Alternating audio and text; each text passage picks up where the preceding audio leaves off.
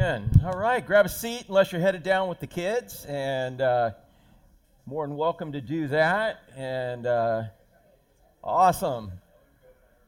Man, y'all are messing me up. I got people that sit over there that are sitting over here now, and like, I got a whole crew sitting over. Man, y'all are usually over there, but all right, I'll, I'll get used. I'll figure it all out here. No problem.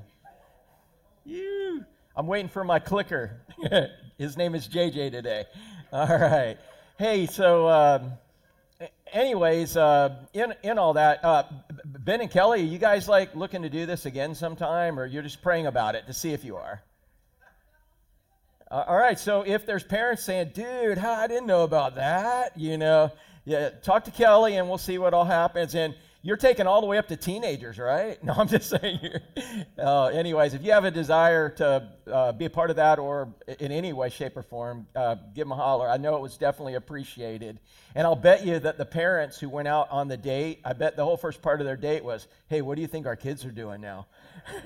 right? If you haven't been on a date in a while, you're really just like, yeah, that, that's a topic of it. But anyways, uh, it's not a one hit wonder. So praise God for that. And praise God for everything that's going on. Thank you guys for sharing all the things that God is doing in your life. That's crucial, man. It's awesome. And how many of y'all are encouraged by that? Anybody encouraged to hear God is still working?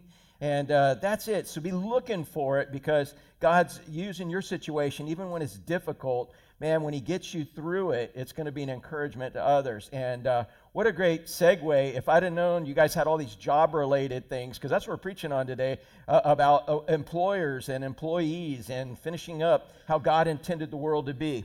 Um, but things didn't, in, you know, God sets, set, set it up for the world to be a certain way. But yet, at the fall, Adam and Eve, they made a choice to not make it like God wanted it to be. And their offspring continue to make a choice. And how many y'all are guilty of also making choices not the way God wants them to be? So, so we're, we all have that sin nature. So, in this world, we talked about it before, we have three enemies. And many people say, Oh, I'm being attacked by the devil. I'm just going to say, if you're personally being attacked by the devil, you must be one important individual because he is not omniscient. He doesn't know everything.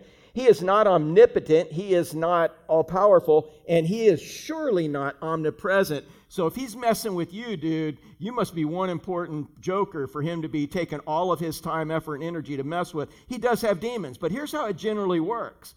And, and, and, and, and get this, because it's easy for us to say, oh, I'm being attacked by the devil, and then when I get delivered, then I'll straighten up. Everything will be cool, right? Isn't that an easy theology? Right? Isn't that? I mean, that just sounds good, right? Right, Zane? Dude, if I'm being attacked by devil, ain't nothing I can do about it, man. It's like, all right, cool, man. I'm just gonna, you know what? I'm just gonna fight. I'm gonna try. I'm, gonna, you know, greater's the one in us. and You know, all these different things. But the fact is, until I'm delivered, well, here's how it really works. The, devil, he is our one enemy. But he has created a world system. That this system that this world has created, the system, the way it's run, from our governments to our to our uh, to everything in this world is Satan's world. You go read the New Testament, and it tells you this is Satan's world. Okay, and and but it's under God's authority. Everything is under God's authority. But at the fall, when man, you know, again, what's the only way that we can show God we love Him is by what? obeying him. And so to obey, you have to have a choice, right? And so if God doesn't give you a choice, then you don't have a choice and you can't choose Christ. So he's got to give you a choice to be able to make a choice to choose him. And so that's how since the fall God worked it out. Not saying it was, oh, I got to figure something out now that, you know, Adam and Eve. Met. No, all of this was planned from eternity. God knows everything. God is omniscient. God is omnipotent omnipotent and, and, and all powerful. He is omnipresent. And that's why we live for him. So in this, the bottom line is once the once you guys started messing up the world, starting with Adam and Eve and making bad decisions, make, God just said, All right, go. You know what? I'm gonna have you guys, I'm gonna give you a chance to be redeemed. I'm gonna have you give you a chance to be born again, and you don't have to make the same choices as the world. You don't have to live that way, but it's going to be a choice where you choose me. Sally, we were talking about this last night on the phone, right? Where we live in this world system that everything about it is wrong, but God gave you a choice where you say, I don't want to do it this way. I'm born again. I have the Holy Spirit living in me. I want to do it your way, God. My way, or, or what was the song we just sang? Yahweh, my way or Yahweh, all right? And I'm not taking that in vain. I'm just saying, keep that in mind. It's either my way or Yahweh. And so you make that choice to love him and do it his way. You're born again, and greater is the one that lives in us than the one that's in the world. The devil can't make you do anything. 1 Corinthians 10 13. There's no temptation taking you but such as common to man. But God is faithful, who will not allow you to be tempted above that you're able. But with the temptation, he will make a way to escape. So you can't make your own way to escape. Whose way to escape do you got to take? His. So it's it, here's your life my way or Yahweh, all right? That should have been a title for this. And uh, you, y'all gave it to me. My way or Yahweh. I'm going to do it Yahweh. I'm choosing him because I love him. In this world system, the government's not going to save us. I don't care who we get elected. In fact, so often in our history, when we had things so good with the whole Leave It to Beaver world, the rest of the world wanted to send missionaries because we were so lukewarm and not on fire for Christ. You know where Christianity grows? It grows in persecution. It grows in persecution where now this is your only choice. God rescues you or he doesn't. God provides or he doesn't. How many y'all ever grew in some persecution? Grew in some hard times? Dude, what was that dude's name? Oh man, the whale guy. Jonah, yeah. You know? He said, You can have one heck of a prayer meeting in the belly of a whale, right? and I'm just saying, that's where God puts us a lot of times. So we have the devil. Don't honor yourself so much and say, Oh, I'm under attack by the devil. It's like, no, in fact, I'm going to take it all the way down and show you where your attack really comes from. The devil doesn't hardly have to do anything. He's loving getting the glory. look at these stupid humans making bad decisions, thinking, I'm attacking them. Man, I'm getting. old. He created a world system. And dude, the world system is so attractive. How many of y'all are attracted to the world system? Come on, man. Yeah. That's why it's either my way or Yahweh. You got to choose his way. Because it, it, if, if it wasn't palatable, if it wasn't attractive, if it wasn't something to lure you, Scott, lure you. Y'all just got some sailfish and stuff, right?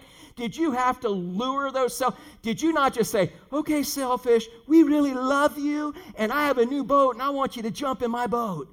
No, you had to lure them, and you fooled them and tricked them. And they didn't like being tricked, man, but they enjoy. Yeah, so you, you, he lures us with his world system. And the way we know what decision to make is by reading the Word of God. Daily looking at the Word of God. And that's why I keep harping on Proverbs again. I didn't even know you were doing the whole Proverbs thing, man. God put it on my heart right as y'all were ending. That this church, man, we need, dude, sit down for three minutes and read whatever the date is. Read that chapter of Proverbs. Ask God to make one thing stick out. Focus on that one thing. I did it for over 20 years while I'm trying to raise kids. And it helped me. It helped me. It helped me. Can you imagine how bad of a dad I'd have been without it? I mean, I'm just saying. Yeah, you're like, well, dang, it should have helped you more than that. Well, you can imagine how bad it would have been if I didn't do it.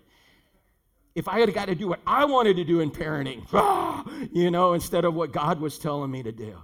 But man, it's so important. We see the Word of God, it's the only truth we have. This world is a lie, it is dying, it is cursed. And we keep trying to rearrange deck chairs on the Titanic, don't we? We keep, save the world, save the world. Go read scripture and you tell me where that's at. I'm not saying destroy it because we, who did God put in charge of the earth to take care of it? Man. And women are supposed to help the men do it, right? That was Adam and Eve's gig, right? So we're going to be held accountable. We don't do things to destroy it, but you're not going to save it. You're not going to save it. It's not savable. That's why he says invest in a different kingdom, man. You invest in some. And so as we do what we do here, this, this last section of scripture is going to help us understand, well, why do I go to work? What is my purpose? What am I doing here? What, you know, all of this. And how do I reconcile all of that? I got to work. I got to have money. I got to eat all this. The fact is, is Satan has a world system that is very attractive to us before we're born again. And that's called our flesh. Our flesh nature cares about who? Who's our flesh nature care about? Me. Me. That's who it cares about. If I'm going to be nice to somebody, if I'm going to do something for somebody, it's not out of a, a, a love for God and a desire to glorify God. It, I'm going to do something nice because in the end, it's going to benefit me or benefit somebody that one day is going to benefit me. That's the world's selfish system that we live in. But God has get when He lets us be born again, we have a choice to make decisions for Him instead of us. And there are better results, but sometimes those aren't going to come till much later. And so in this, we have the our first enemy is Satan, who created a world system, and and our third enemy is us. How many of y'all know you're your worst enemy? And we call it the flesh. So we've got the we've got Satan, the world system, and the flesh. The flesh is very much like those stupid sailfish. And, and some sailfish are smarter than others, right? You know, some of y'all are smarter than others. Believe me. Man, some most of y'all are smarter than me, man. I'm just saying, if it wasn't the word of God saying, bing, bing, bing, bing, bing, that's a lure with a hook. Don't jump on it. He's putting you in a frying pan. No, otherwise, I'd jump all over it. It's the word of God daily that's like, no, don't do it. And I'm like, whoo, good, because I was going full blast after that, God. Any y'all ever have the word of God stop you from going full blast into something stupid? That's what he wants to do daily. Well, I think I'm going to wait till Sunday and hear what the preacher has to say. And no, you're going to get hooked so many times during the week, it's going to, you're going to mess things up. Well, I'll go to Bob. You got to be in it yourself daily because that's where he's saying, don't go, don't go, don't go, don't do this, don't do this, or do this, do this, do this, do this. He helps us make those decisions. In fact, John 14, 26, when Jesus was getting ready to leave, can you imagine being one of the disciples? and you were with Jesus, man, the whole time. You sold your life, you, your fishing business, your everything when 60, 70% of people were slaves and you had a job and you quit your job to follow Jesus and you're with him. And now he says, I'm going to die. Tomorrow I'm getting crucified. Tomorrow I'm going to be dead and I'm going to be gone. What? What are we going to do? And John 14, 15, 16, all of that, all in there, where he talks about the vine and the Holy Spirit, he said, I'm going to send another comforter, one exactly like me, that's going to be able to live in each one of you. He's going to be omnipresent, which Jesus Christ was not. He's going to be able to be in every single one of us who, who believe in him. And he says, This Holy Spirit, John 14, 26, one of my most encouraging verses for me is he says, when he comes, he's going to teach you everything you need to know. You believe that, Sean? The Holy Spirit in you is going to teach you everything you need to know, as long as you're willing to learn. You ever see somebody so stupid they don't want to listen to the teacher? I got that nature, right? But when I realize what I'm up against, when I realize what I'm up against in this world system, when I want to choose Yahweh, not my way, and I want to choose that, man, the only way I'm going to know the answer to this super hard test is to hear what the Holy Spirit has to say. And even if the Holy Spirit's already taught it to you, you know what he says in John 14, 26?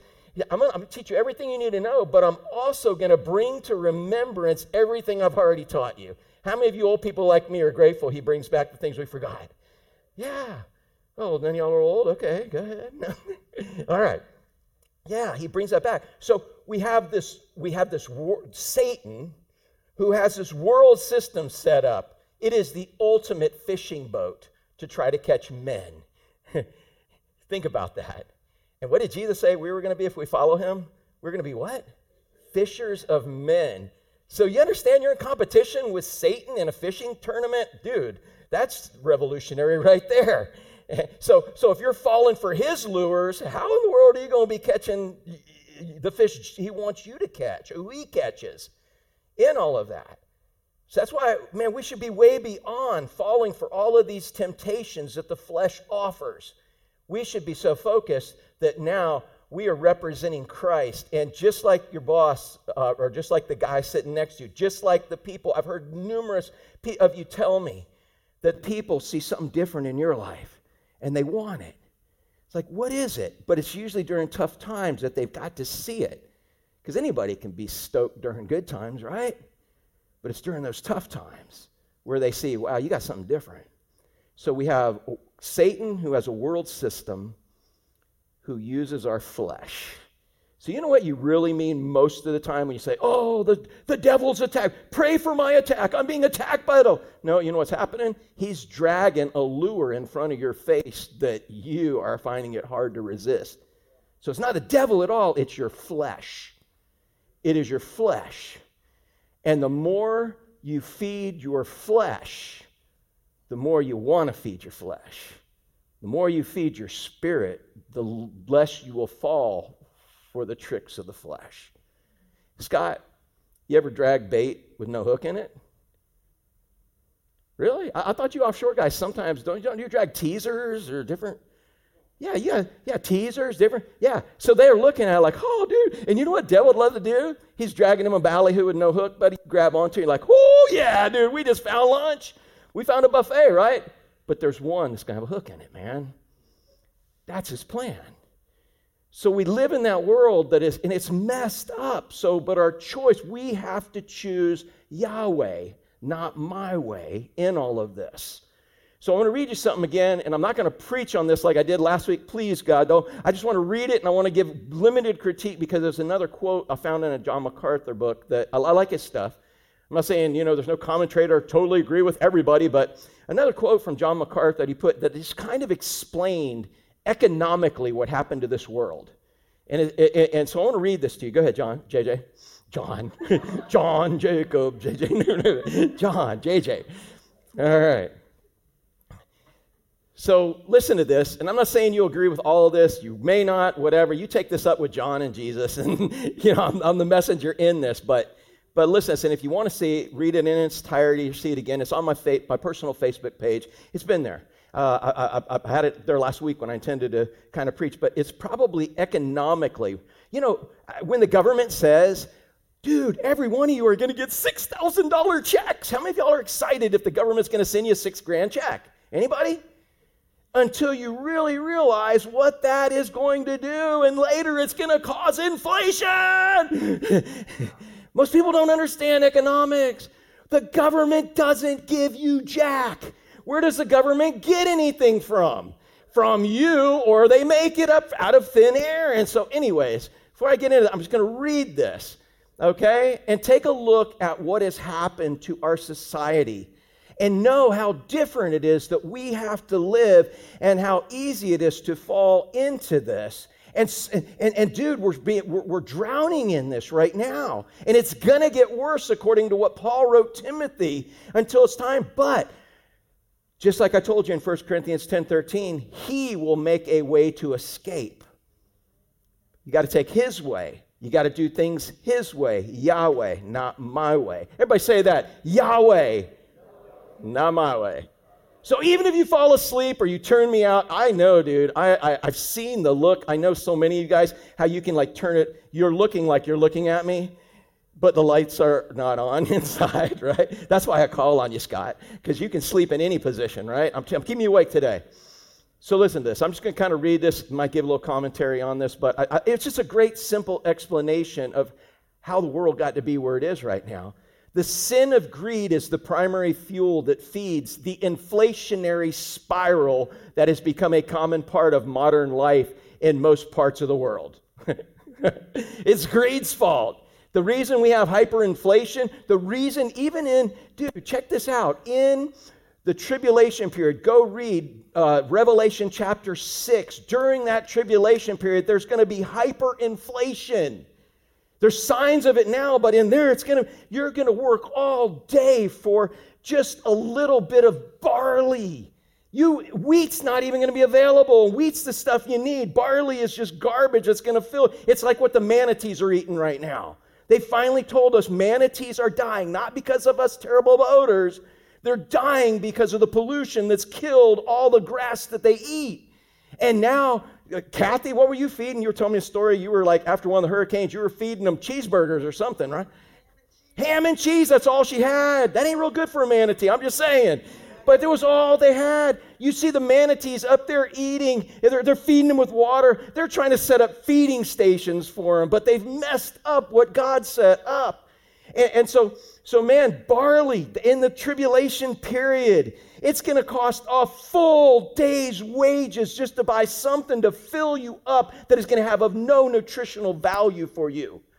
You're going to starve to death like a manatees. That's what's going to happen. So it's going to happen there. How many y'all are not planning on being around during the tribulation? Anybody plan on being out of here by that time? Yes, I'm, I'm praise God, I'm going to be at a wedding party, a wedding feast with Christ, chowing. That's why it's so important that we share the gospel right now, because I don't want to see anybody left behind in that. And it's not a matter of God not wanting them, it's them not wanting God. Understand that. God so loves the world, man. But there's a lot of people don't want to be with them. You don't want to be with them right now. Why would you want to be with them in heaven forever?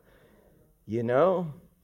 So that's how that whole thing works. Sin of greed is the primary fuel that feeds the inflationary spiral that has become a common part of modern life in most parts of the world. When everyone wants more, how many y'all want more? Of something, anything. Isn't that our nature? Terry, do you want more? And you don't have to tell me what you want more of. Dude, I want more sleep. I want more, I want more food. I want more. Yeah, we want more. Look what happens when we want more. So when everyone wants more, prices go up. Uh, prices must rise to pay for higher wages and profits so the people who want more can have more, right? Because where else is it going to come from? Oh, we'll get to that. The government, yes, they can print money. and, and then more becomes less. We'll, we'll look at that. And as prices rise and money, and again, I do know economics, all right? And I'm giving you a very simple thing. And some of you are economists. Some of you can go in great detail and give me all the theories. It's there. But the simple fact is, is that there's got to be something backing something. Otherwise, otherwise, what you have, it, just because they say, just because they give you more doesn't mean it's going to be worth more. In fact, the more they give, the less it is. So as prices rise and money therefore buys less. Okay? So you want more, right? All right, you want more. So, all right, well, I want more, so they got to pay you more. That means guy's doing it's got to invest more. He's got to make profit. You got to pay more, so there's got to be more, right? So in order to get it, I got to charge you more. So everything costs more, but as prices and rise and money therefore buys less, what do you want as an employee employee now? More, right? Don't you want more? Are you happy not being able to buy as much as you used to be able to buy? No, I, I expect this certain level, so I want more, so I need more. The only way you're going to get more is if you rise, raise prices. People still want higher pay or profits to make up the difference. When the government becomes heavily involved, uh oh, there goes our whole free market system that seems to balance itself out every time. Hey, what is the government good at? Nothing. no, they're good at, no, you know what? They're, they're not good at business. You cannot show me one business that they have made better by taking it over. It, it, it, may be a business that would have failed if they didn't, but maybe it should have in a free market. But the point is, is you know what the government's job is? And, and again, they're to protect us. They're to make it possible for us to make a living. They're to make it possible. They're not supposed to have their hands and everything. But when you want more and you're not getting more, who do you look for to give you more? The government, help me out. All right, when the government becomes heavily involved in various subsidies and supports, yeah, it does mess up the balances of things, right? Uh, uh, and supports, then taxes, the national debt, or both must be raised. Anybody have to refute that? Is that not what's going on? Is that not what's happening that continues to be happening? And this was written years ago. If the government prints more money without backing, uh oh, what happens now? Government prints a bunch of money, but they don't really have any more riches. What happens to the money that you do have? It's now worth less. And if it's and if it's worth less, then it takes more dollars to buy the same thing, and that's what we call what? Inflation. Okay, there's your economics course right there.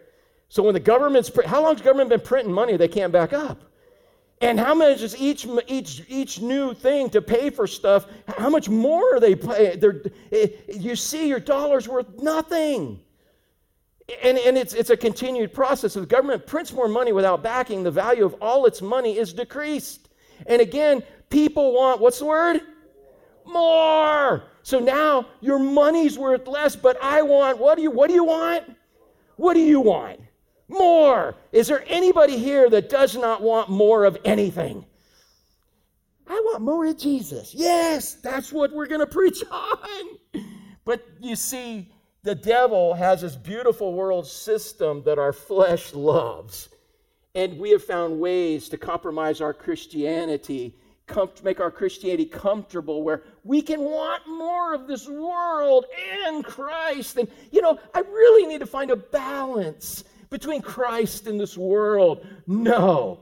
In fact, John 2, chapter verse 6, John chapter, uh, 2 John 2.16, he says, don't love the world or the things of the, of the world. Uh, uh, he said, the lust of the flesh, lust of the eyes, and the pride of life. The more you love this world, less you love Christ in this. The more you're chasing these fake lures here, trying to find a balance. What did Jesus say in Matthew 6 33? And I'm preaching to me, guys. What did he say in Matthew 6 33? Seek first the kingdom of God and the junk in this world and find a balance, and everything will be added unto you. No, he said, Seek first the kingdom of God and his righteousness. I'm not saying stuff is bad. You, you invest in not stuff, you invest in people. I figure that out, man. My kids, they look at they're like, if you were to come over, you'd be like, dang, look at all this junk you have. they're scared when I die. and I'm like, I don't care what y'all do. That's your inheritance. Y'all better learn how to sell on eBay because I didn't buy junk, man. God hooked me up with good deals. But all the paddle boards I have, is it so I can have a paddleboard collection? No, what's my purpose? It's others so I can take people out. Why do I have all these surfboards? Because at certain time, there was a time in my life. Why do I have all the fish on? Dude, we used to have a bunch of guys going out fishing. Scuba, uh, scuba, we, we did some snorkeling. I got so many masks and snorkeling fins because there's times a year where, dude, I'll take a ton of people out. And again, I got to find a balance and all that. I haven't used my scuba gear in a while. And that's not your fault. it's, it's my fault. But, but again, we can justify all kinds of different things. But the fact is, man, is we got to is it my way or Yahweh God? And every one of us, the more we want, the more we want. Hey, how many of y'all reject a raise because it's just not good for the company? Heck no, dude. Woohoo, God gave me a raise. yeah, we're going to jack up minimum wage to $21 an hour. Yeah. How much is a quarter pounder going to cost now? You understand? So here it is. The more you want, the more it costs. The, the more you have to pay. The more you want, the more it costs. So now the government has to get involved somehow. And the government's, you know, oh, let's print more. Now it's worth less. So more, more. It just keeps exploding. If the government prints more money without backing, the value of all its money is decreased. And again, people want what? To make up the difference, right? Do you realize there was a time where people could have a little chunk of property and they could work on that little chunk of property and everything they needed they could have on that chunk of property? Little chunk of property. Y'all remember hearing about them days? Did you ever live in those days? That was my granny's farm, man. You can't do it now. It's hard to have even one earner income. It's, it's hard to even have a husband and wife both working their butts off and, and be able to make a living doing that now. And again, it's because this has spiraled out of control. And, and again, I'm not saying we're going to go back to this utopia in this planet. This planet's messed up, but somehow, some way, we as believers have to apply these principles that we're going to learn in Scripture here in just a minute. It's it, it, it added to all of this is the principle as possessions increase, so does what? What? Greed. Y'all agree? Are you ever satisfied? You ever satisfied with your surfboard? No. Heck no. Now, especially when you ain't surfing good. It's like, it is the board's fault, man. Right? I need a little more float, a little less tail, a little thinner rail, a little. Yeah, I, I get it. And, but it's true with everything that we have. You know, there's things we're not. You ever satisfied with your car? Whatever it is that you love, the man, the satisfaction. The more you have, it feeds that greed. So, out of all the principle is this as possessions increase, so does greed, because greed is by nature insatiable. That's what God says. You go read Proverbs, it, he says there's three things or, that, that are never satisfied, you know. And they, the leech says, give, give, give, the fire. Man, you read that in this last couple of weeks in Proverbs? Greed is insatiable. You will never get enough to be satisfied if your satisfaction comes from what you have. Where does our satisfaction have to come from, y'all? From God. That's what Paul wrote in the book of Philippians. The book of Philippians, the book of joy. Where did he write that from, y'all?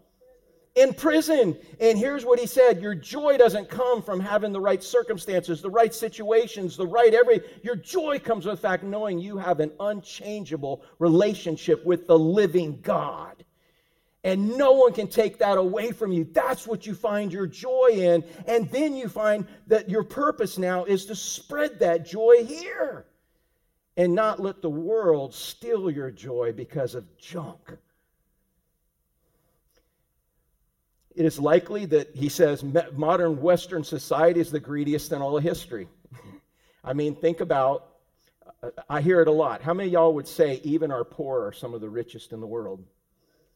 Man, it was going to Haiti a couple, three, four, five times a year when I got to go. There were so many times I'd go and I'd be like, oh, my house, oh, I got to fix it. Man, I don't make enough money to do this, to do that, you know. Anybody ever have those little parties? No, I don't have enough to. I don't have, you know. Anybody? Come on, let me see your hand. God knows your heart. oh, God knows my heart. I like when Zane said that. God knows my heart. Yeah, and you should be scared because He knows your heart. Yeah, and then I'd go to Haiti and I would see, oh, all right, thank you, God, for what I do have. Because I do have a little more than that. But I'd also see, wow, look at all the stuff I have I don't need.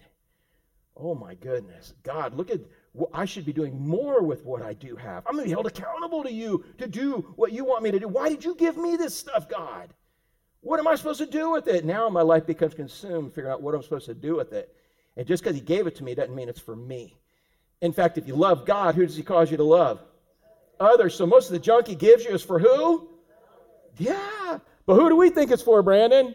Me. In fact, I got a storage shed that I pay more money on, to, and that wasn't big enough, so I got a bigger storage shed and a bigger one. And I mean, I think sometimes when I go to Goodwill, you know what I get really excited about when I find a Goodwill?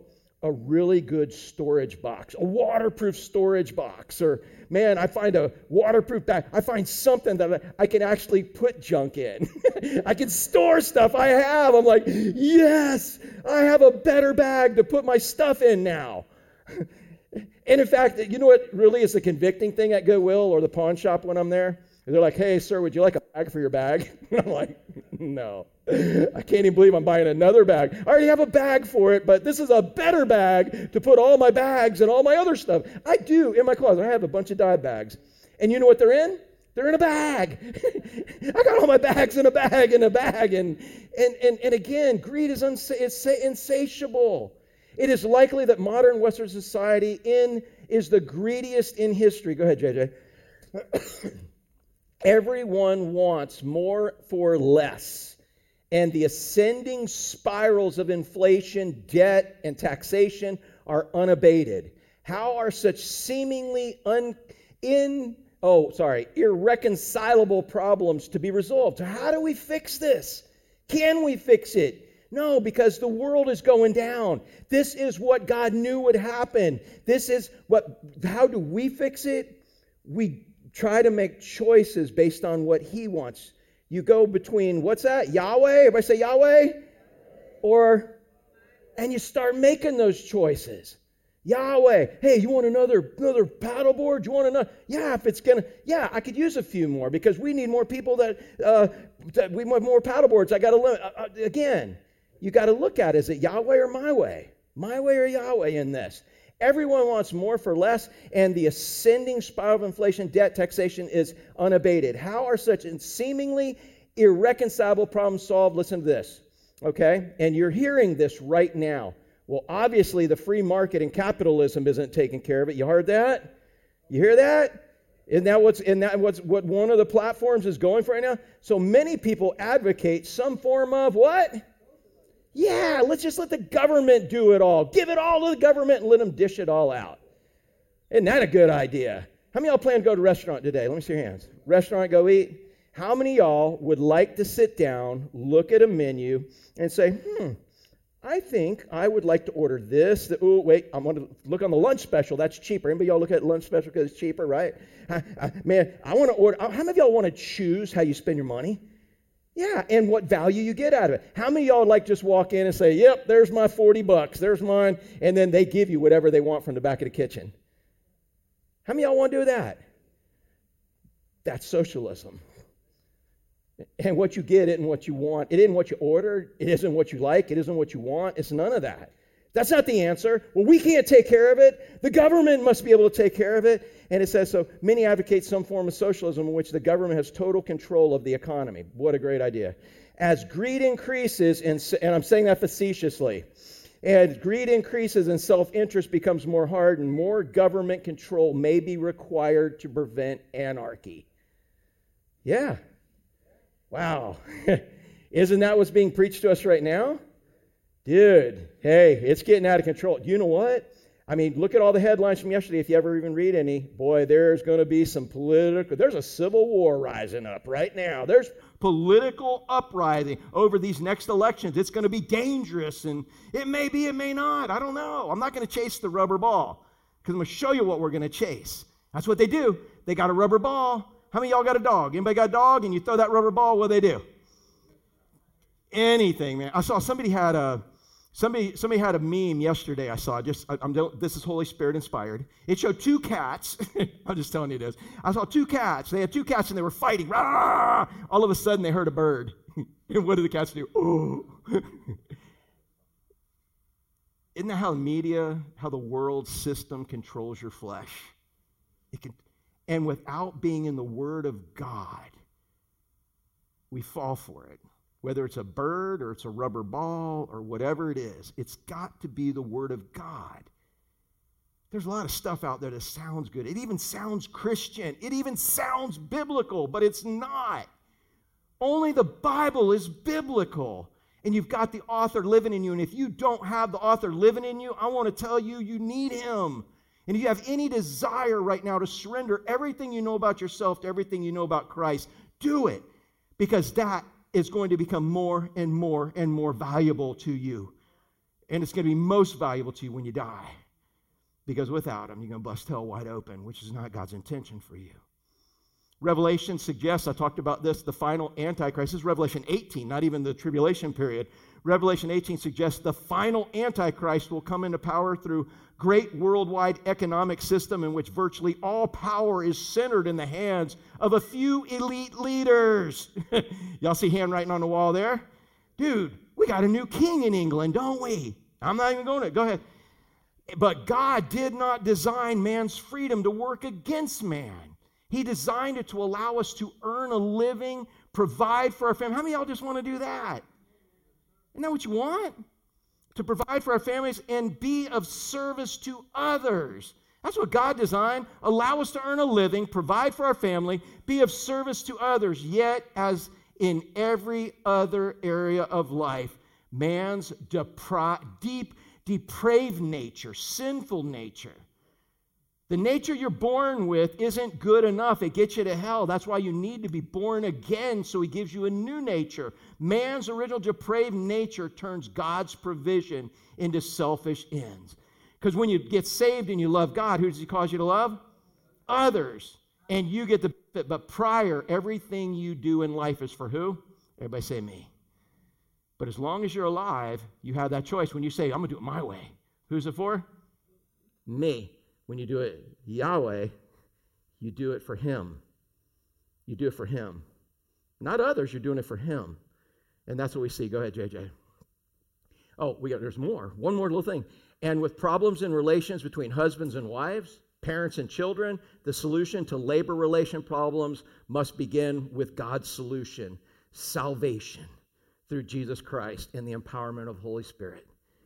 That's the solution to it all. You guys remember when we started this? How does God say, He said, Man, wives, submit to your husbands. Here's a mission that God has for you guys. And, and here's a mission I've given you as a family. And so, and yeah, I'm putting the husband in charge and you help him. How many y'all, how many y'all know husbands need help?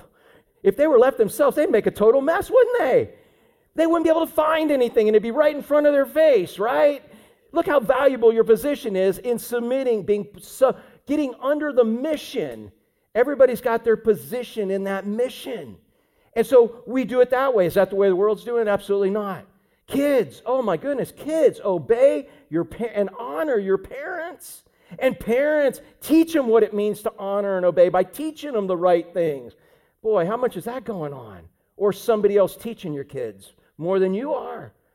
They don't even know. They're learning from the world what's right and wrong in that. He said, Man, but here's what we're supposed to be doing. Now he says, employers and employees. Oh, man, here's how you can make a difference in the world. And it was so beautiful to hear, Lucinda, what you said. To hear what Zane said. Hear what all you guys talked to. Many of you guys talked. Karen, your job. Most of you, that's what you said in your, during the, the, the praise jar, the joy bucket. Now, what is it called again, Zane? The Hallelujah Kettle. It's like it's got so many names, but you know what it is? It's praising God for what He did during the week that you saw Him do because you chose Yahweh over my way. And you watched Him work like, oh my goodness, you're not going to believe what God did. He did what He said He was going to do. But we choose our way over Yahweh so often that when He does it, it's like, whoa. And it should blow us away, where it's always a hallelujah moment. So, continuing this, look at these last four verses here. And then next week, JJ's preaching. It sounds like Zane's preaching the week after that. I don't know. And then after that, we get into the armor of God. And we finish Ephesians, see where God takes us. So, go ahead, JJ. Ephesians 5 9, he says, bond servants. Yes, he's talking about slaves. And slavery has been around forever, and it's in practice right now. You understand, like in the East? You understand in the world right now, slavery's not gone?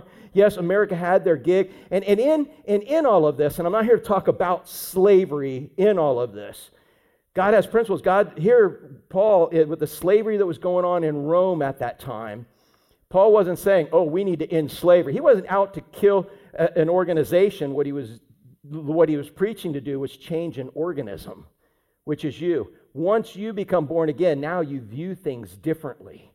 And in fact, American slavery, one of the greatest things that helped change it was the preaching of John Wesley and some of the preachers of his day preaching, this is what God says. So it wasn't out to specifically, it wasn't social justice.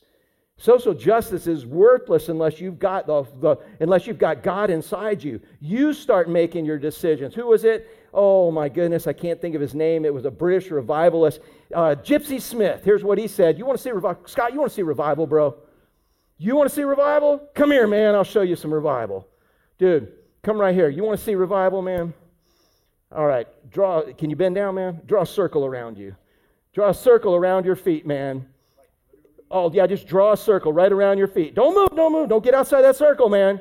All right, that's good, Scott. That's good. You can stand up. We believe there's a circle there. All right. Oh, glasses too.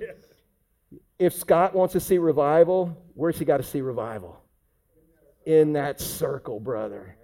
In that circle, you see revival in that circle. Any one of you want to see revival? Isn't it what? Oh, if the church, if the government, if if this person. No, you want to see revival. Gypsy Smith said, "You want to see circle? Uh, you want to see revival? Draw a circle around yourself, and when you see revival in there, you'll see revival." Amen, brother. Amen. Yeah. so you want to see revival? Draw a circle around yourself, man, and, and make revival right there. And that's what that's what just changed all cultures since Christ. But in here you know what? In fact, Paul's saying to the slaves, he's like, oh, Nessim, uh, what about Philemon? Y'all remember Philemon or Philemon, however you want to pronounce that? I call him Philemon. That's a southern pronunciation. I think up in New York, y'all say Philemon, maybe. No, no, okay, it's Philemon too. All right, good. And uh, so, anyways, you remember what Paul told? He was a runaway slave, got saved. Woo, I'm saved now. I'm a free man. Was he free physically, socially, economically? No, he was free spiritually. And in fact, God used many slaves, those horribles, all that. Well, he used many slaves. Uh, did we get any spiritual benefits from people who were in slavery? You better believe we did. Many of our hymns, many of our things. And again, could God eliminate that instantly if He chose to? Yeah. Are people who made the bad decisions to put them in those positions accountable for that to God? Absolutely. God wants to change your position, He changes. So this isn't about slavery. Slavery has been in this world since day one, and it's probably even in greater existence now in this world. And it's not condoned or it's not brought down. There's principles that are in here. So he's talking to bond servants. Uh, in essence, you know what a bond servant is? It's employee. How many other feel like slaves in your job? Anybody? I'm not saying you know, you know, whatever, but but literally you are and in fact Israel, check this out. Israel you could I, couldn't take couldn't you could buy slaves from from the pagan nations, but Israel could actually if somebody was a thief and they couldn't pay their debt, they could actually become a bond servant for a period of time and serve the person and earn the money back to pay them back to resti- uh, for restitution. And at the end of their slavery, there was other causes. People could voluntarily, if they were in a, in a bad position, they could volunteer to be a slave. But it was only for a period because you even remember with Israel, they had the year of Jubilee. It was a six year gig. A seventh year for everybody, whether you bought them in the third year, the fifth year, whatever, they were free and they were released. But even somebody could choose to continue to be a slave to that master by putting their ear up against the doorpost and they would poof, they'd punch a hole in it, and that meant he voluntarily committed to being a slave to that person. Why would somebody do such a thing? Why would you commit to being a slave to somebody? Anybody got any good ideas of why you might do that? Because what? Dude, they're good to me. I love them. I've developed a relationship. I don't want to be with anybody else. I like this relationship. Hey, let me ask you a question. In Scripture, are you a slave? Yeah, in fact, we did a disservice in the way that they have the way that they have uh, uh, translated things. The word servant, nine times out of ten in the New Testament, when you hear the word servant, it should actually be translated slave. But it didn't have a good connotation.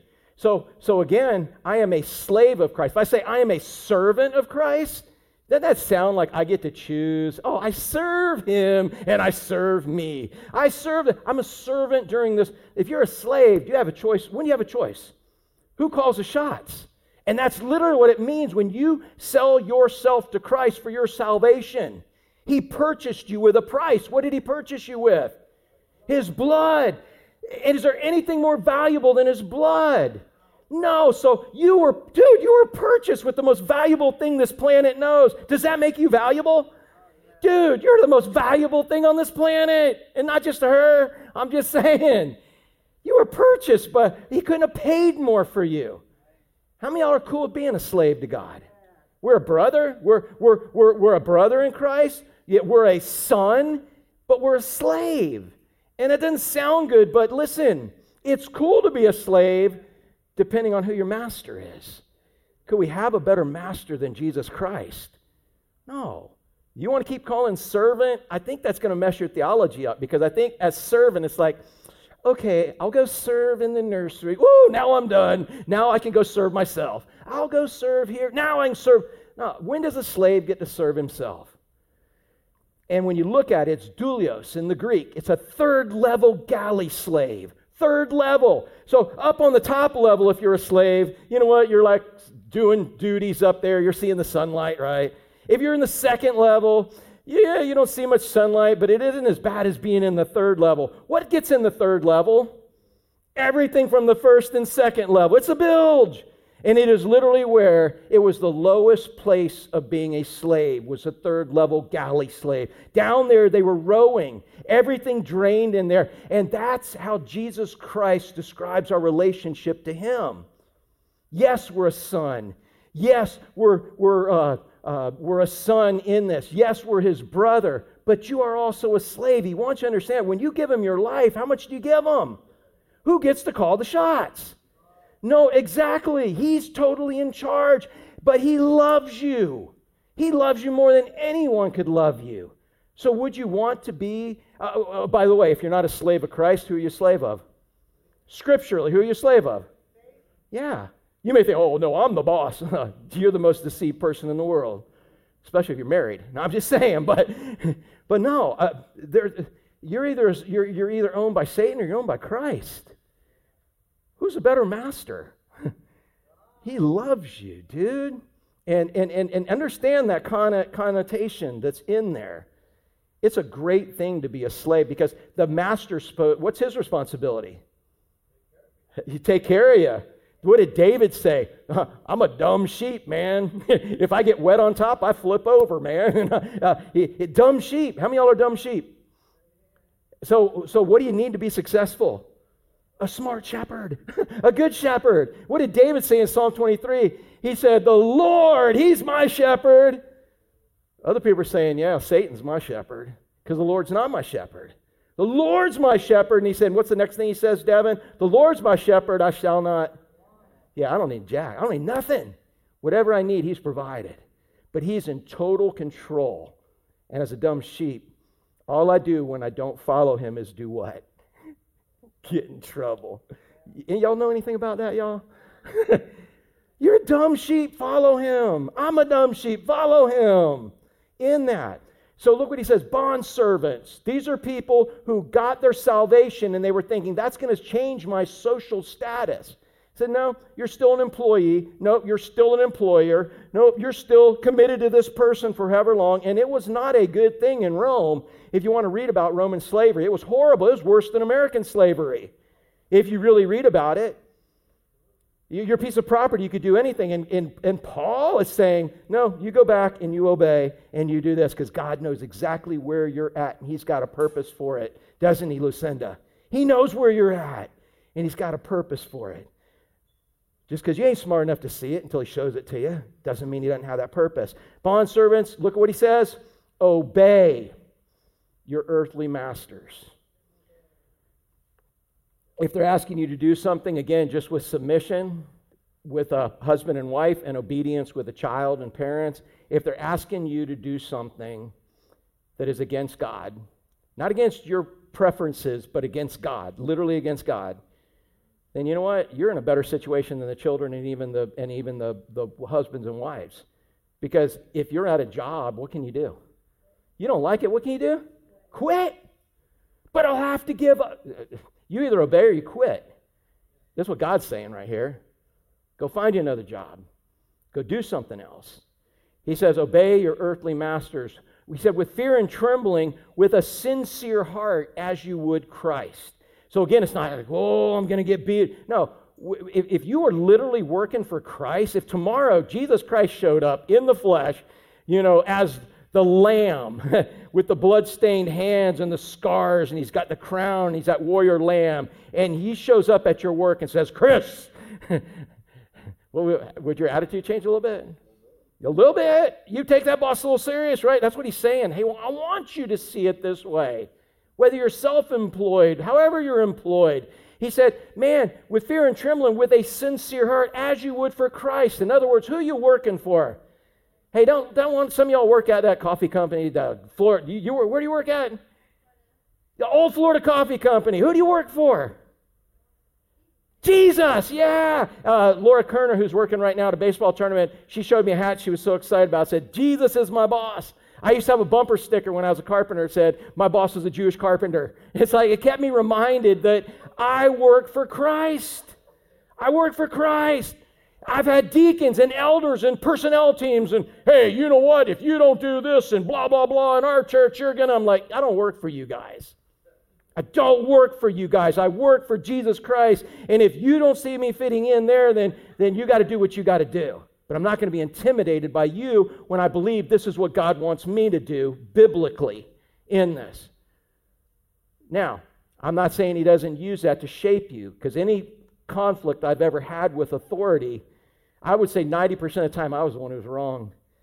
And God was using them to shape me. Listen to this very quickly. Proverbs 21:1. I've shared this before, but it's on my heart again.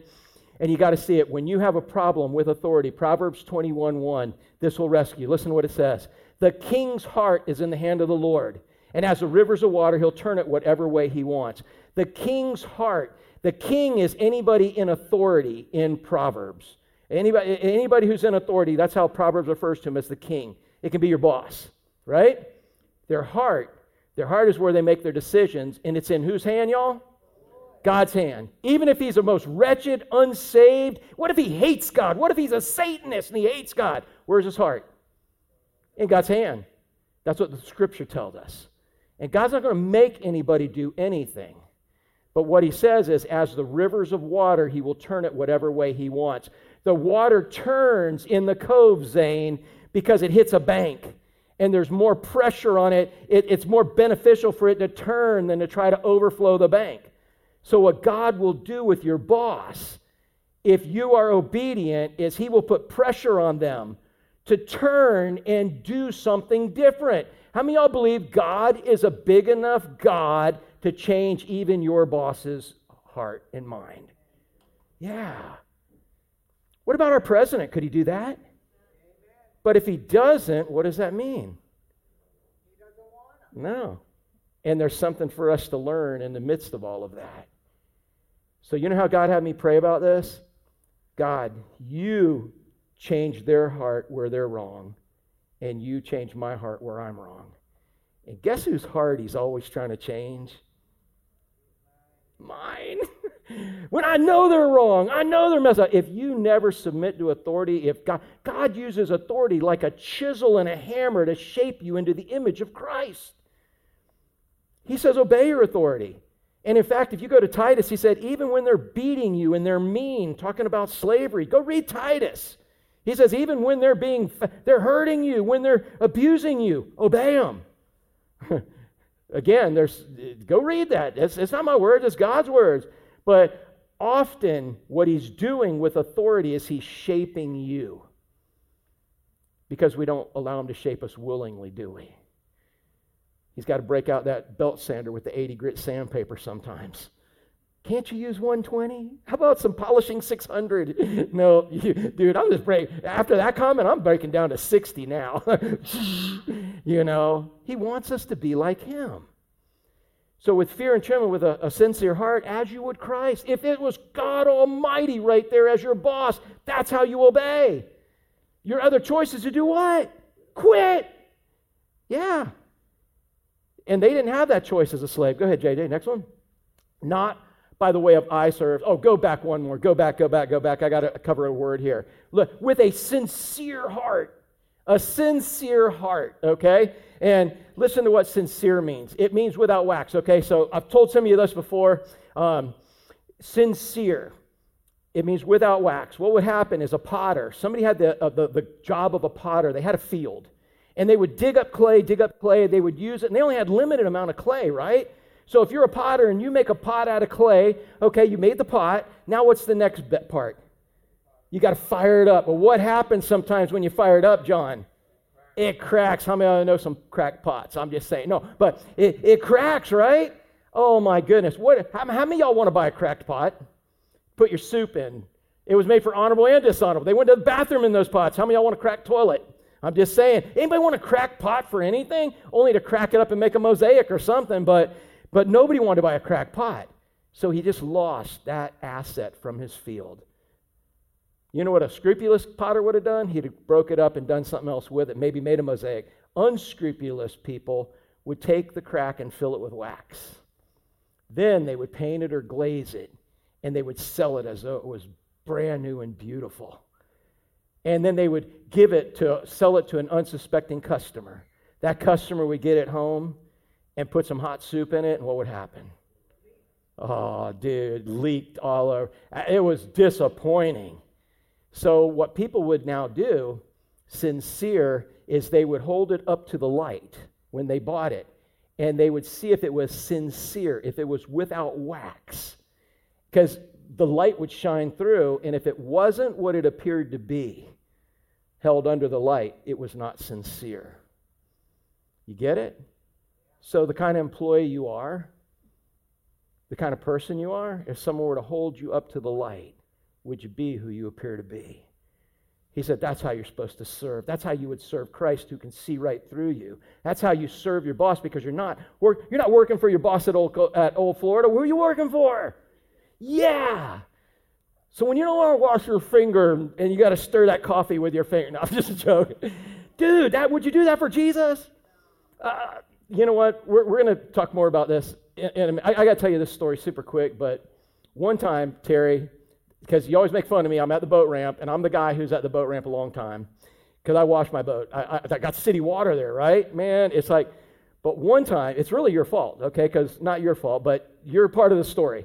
One time, it's not his fault, he's part of the story, but one time I got the boat. I remember taking Captain Mack out and saying, I don't even know if I'm supposed to have this boat. What am I supposed to do with the boat? Oh. He's like, Well, one thing, if you, you take the boat, you got to love cleaning the boat. And I'm thinking, dude, I don't know if that's going to happen. But I started falling in love with cleaning the boat. And here's how it happened. One day I pull it up to the, to the wash up there at Stan Blum, and I start cleaning the boat.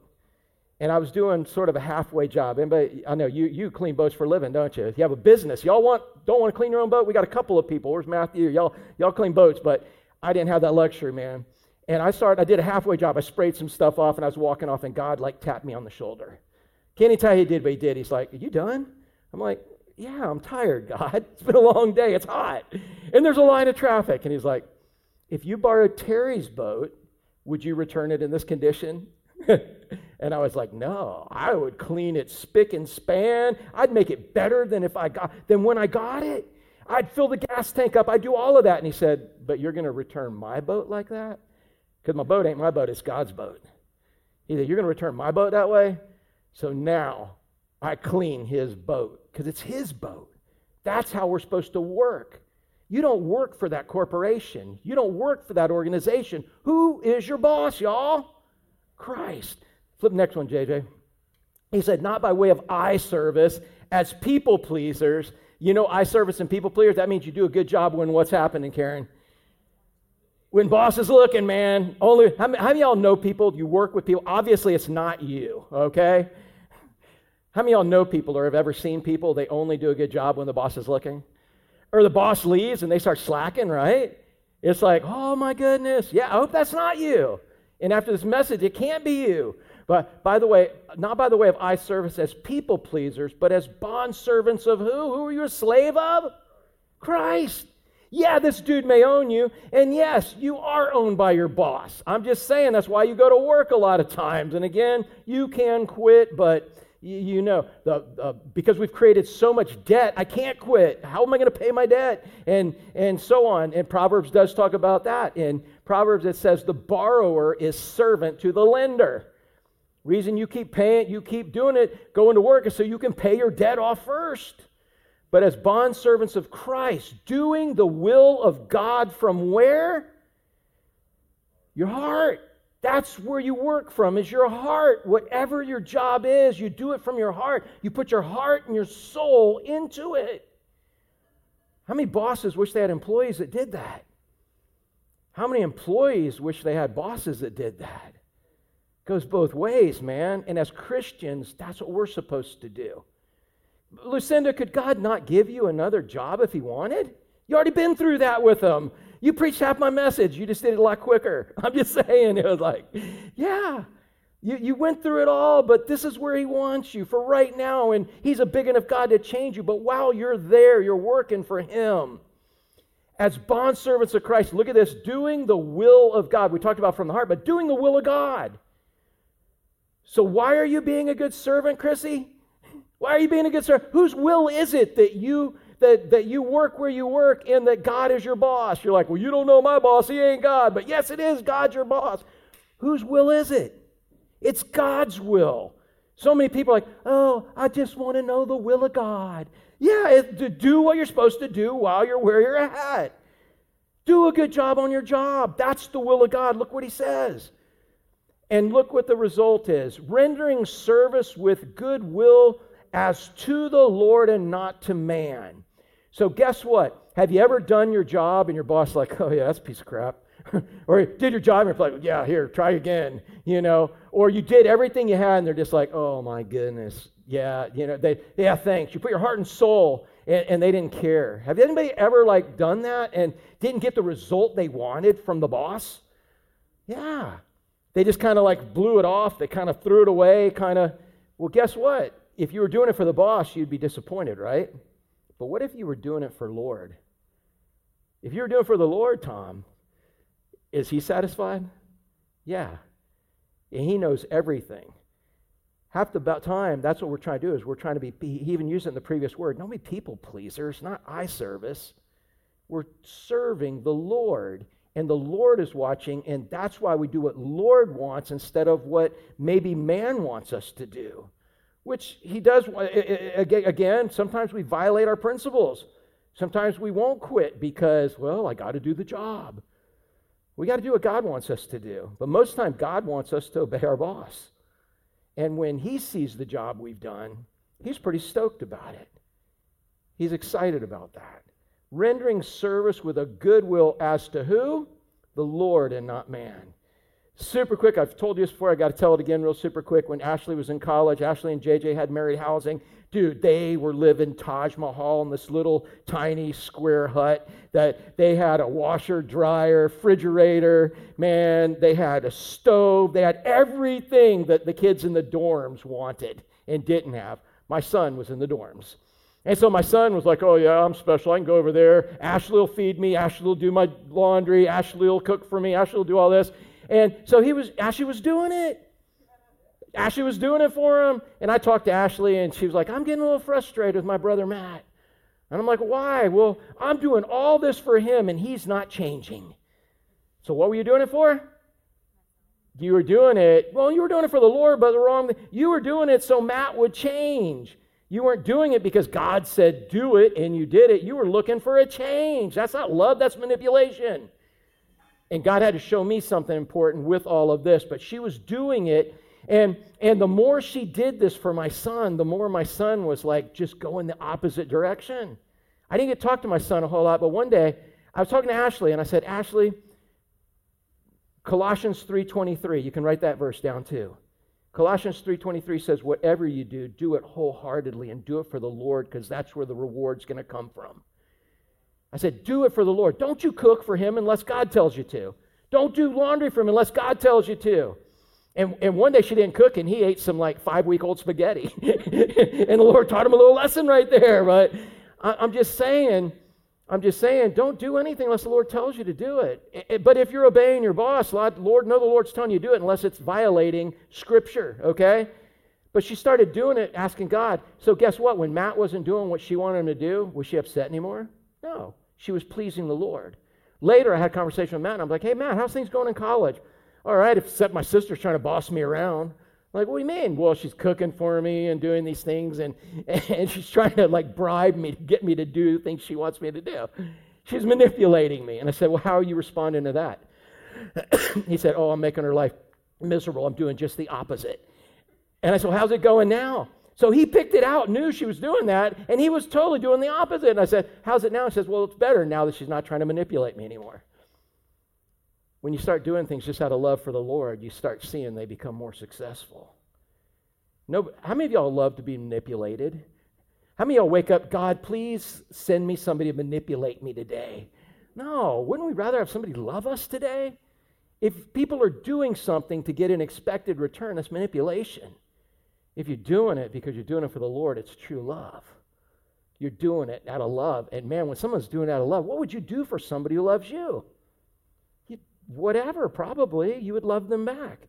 Rendering service with good will as to the Lord and not to man, JJ. Knowing that whatever, listen to this, so we know it's God's will, we know we're working for God, knowing that whatever good anyone does, that he will receive back from the Lord. So, who's going to give you the reward? Where does payday really come from? Yeah, pay pay. Well, I'm not doing that. That's below my pay grade. I'm not doing that because it ain't worth it. Well, it is if God gave you the job. When we go out on the sandbars, y'all, we get these little conch, man, and little shells. Remember, Carolee? All those little shells. We saw how many different, beautiful colors. And what was their entire job in life? decaying matter. That was their job, to eat decaying matter. Hey, it, it, how important is it that something eats decaying matter? Huge, right? But I don't see y'all two signing up for that job, right? I don't see none of y'all sign up for eating decaying matter job. Anybody? No? Even though it's important. So, one, next time you think it's beyond your pay grade or whatever, ask thank God for not making you a critter that eats decaying matter. But second of all, why is their job so important? Barb, why is their job so important? Because who gave it to them?